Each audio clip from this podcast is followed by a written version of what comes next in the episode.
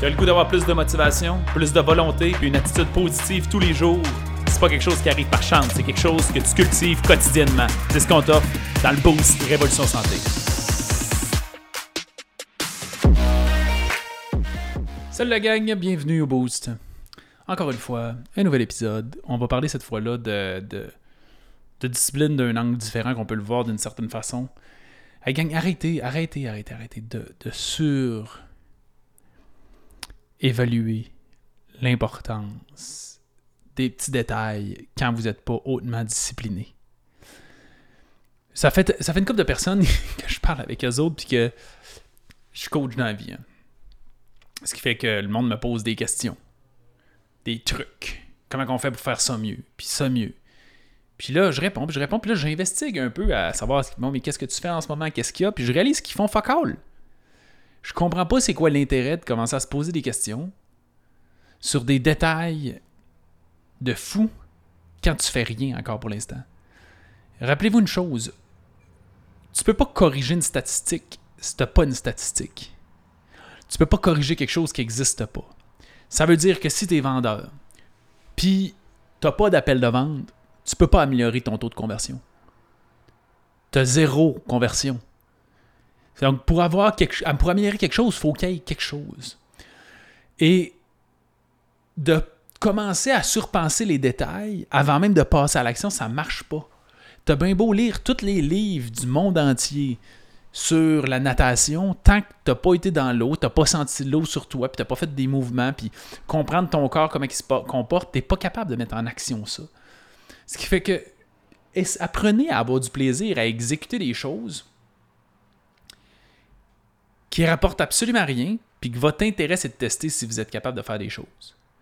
Puis vous allez vous rendre compte, tabarouette, Alex avait raison, je fais tellement des affaires complètement absurdes et simples, j'aurais pas réalisé que j'avais autant d'impact là- que ça.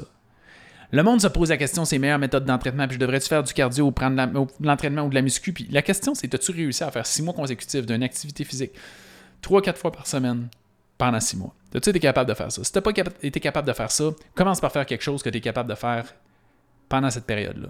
Une fois que ça, ça va être fait, ça va être vraiment facile. Puis là, je parle pas d'un trois semaines, non, six mois. Puis tu sais, je, je veux pas faire semblant que je suis très bon dans l'action. C'est définitivement une de mes forces. Mais puis je veux, je veux pas faire comme si j'étais invulnérable à ça. Je rappelle, le but des boosts, c'est de nous faire réaliser de certaines automatisations de notre cerveau. Puis c'est jamais je fais ça ou je fais pas ça. C'est toujours à quel point je fais ça. C'est un grand continuum. Puis on veut faire en sorte de prendre le plus de décisions possible. tu sais. Mais dernièrement, je refais tout mon processus de. fait une couple de semaines de ça, un petit peu plus qu'un mois, mais je refais tout mon processus d'entraînement, puis je me dis.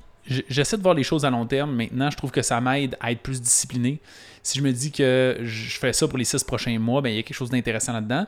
Puis si on dit, mettons, OK, là, je me remets en forme, puis je m'entraîne, là, tu fais ton entraînement de façon démesurée, ben raide, puis souvent, tu as tendance à pas être assidu. Puis si tu fais, je fais ça pendant six mois, mais comme tu as besoin de le faire pendant six mois, inévitablement, il y a une patience qui se crée, puis une endurance, puis une tolérance qui se crée, qui vient avec. Ça, c'est un petit truc. Mais bref, je refais tout mon, mon protocole d'entraînement.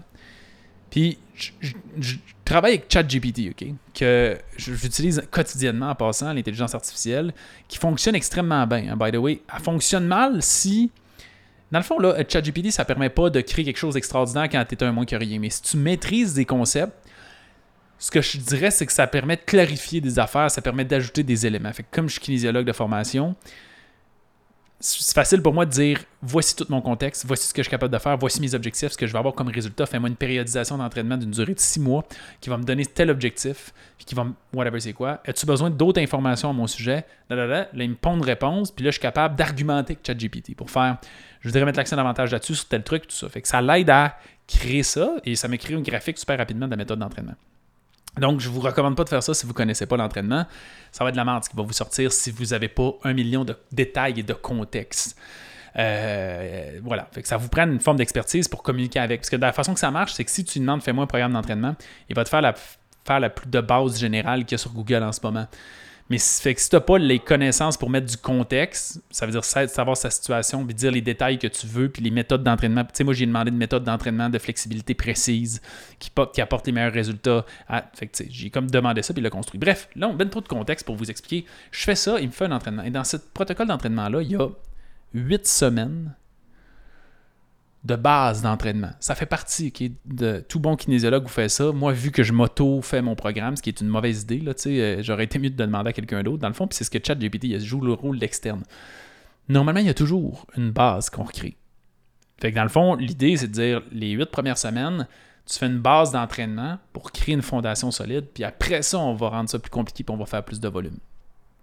Puis, je suis comme, c'est correct, je vais faire confiance à ce protocole-là, puis je le mets en exécution. Mais au fond de moi, je suis comme, ah, c'est un peu de la merde, puis je vais aller plus vite que ça dans ma progression probablement. Et là, ça fait, ça fait une couple de semaines que j'exécute ça. Et je vais juste vous expliquer, je fais du soulevé de terre, du deadlift, quand il y a une barre au sol, on la lève. Très lourd quand même. Et je suis courbaturé des trapèzes. Je fais des exercices qui n'ont rien à voir. Je fais du squat, je, fais, je, suis, presque pas courbaturé des jambes.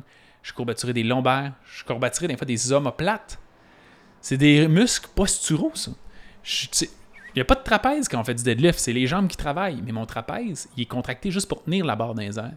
Puis c'est ça le concept d'une base. Là, je me rends compte, oh là là, je me rends compte, une chance que j'ai écouté ChatGPT, une chance que j'ai fait quelque chose de simple pendant une longue période, parce que je serais été le genre de mettre de quoi de trop intense, puis mes trapèzes n'étaient pas prêts à le prendre, mes lombaires n'étaient pas prêts à le prendre.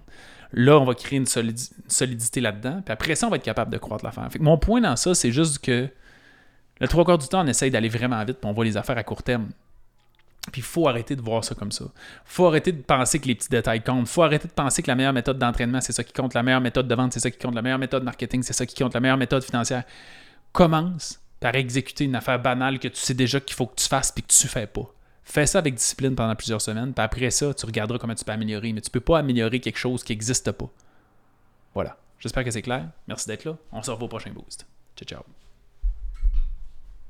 Merci beaucoup d'avoir écouté l'épisode. Si tu as apprécié le contenu, va nous mettre un 5 étoiles. C'est la meilleure façon de nous remercier. Notre mission, c'est d'aider le plus de gens possible avec leur santé. Donc, si ça te parlait à toi, ça peut aider quelqu'un d'autre. Partage ça sur Facebook ou à un ami pour embarquer dans notre mission. Si tu veux en avoir plus, abonne-toi à notre page Facebook Révolution Santé. On a aussi une communauté dans laquelle on a du contenu tous les jours et des invités spéciaux. C'est un groupe Facebook qui s'appelle Protocole Révolution Santé. Va faire ta demande d'adhésion maintenant.